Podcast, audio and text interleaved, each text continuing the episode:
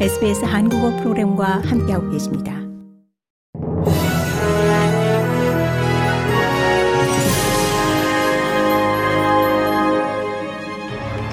(2022년 11월 23일) 수요일 저녁 SBS 한국어 간추린 주요 뉴스입니다. 연방정부가 차일드 케어 보조금을 공식적으로 인상함에 따라 호주 가정은 내년부터 더 저렴한 비용의 차일드 케어 서비스를 이용할 수 있게 됩니다.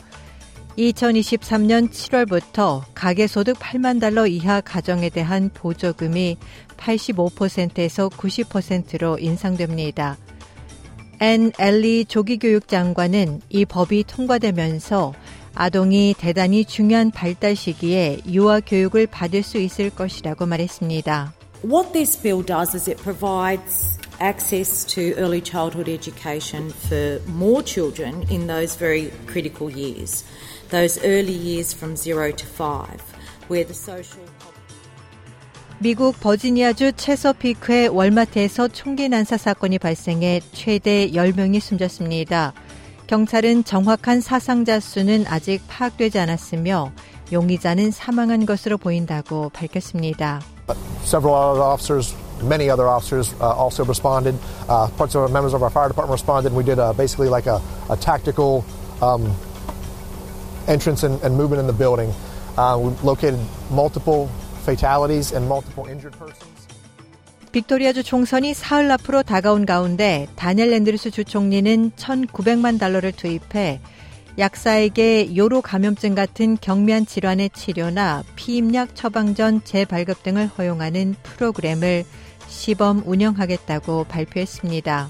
Uh, we are going to trial from the middle of next year for 12 months an expansion in the scope of practice for our community pharmacists so that they can administer travel vaccines, they can administer uh, med- medication for a range of skin conditions. 매튜 가이 자유당 당수는 멜번 광역권 내 일일 대중교통 요금을 구역에 상관없이 2달러로 균일하게 낮추는 제도를 6개월 앞당겨진 1월 1일부터 시행하겠다고 발표했습니다. It's an exciting announcement because it means that for the Australian Open, for the summer holidays, returning back to school, flat fare public transport across built up areas will apply. $2 flat fare, $1 concession. 뉴사스웨일주 전역에 걸쳐 간호사 수천 명이 주 보건 케어 시스템 내 직원 부족 사태 해결을 촉구하며 24시간 파업을 벌입니다. 간호사와 조산사가 간호사 대 환자 비율 의무화와 임금 및 근로조건 개선을 요구하며 대규모 노동쟁의를 벌인 건 올해 들어 이번이 네 번째입니다. 해당 부문 노조 오브레이 스미스 회장은 지방에서 직원 부족 문제가 대단히 심각하다고 말했습니다.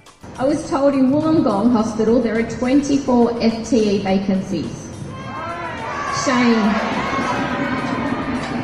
That's 192 shifts a week where there are not enough 이상이 2022년 11월 23일 수요일 저녁 SBS 한국어 간추린 주요 뉴스입니다.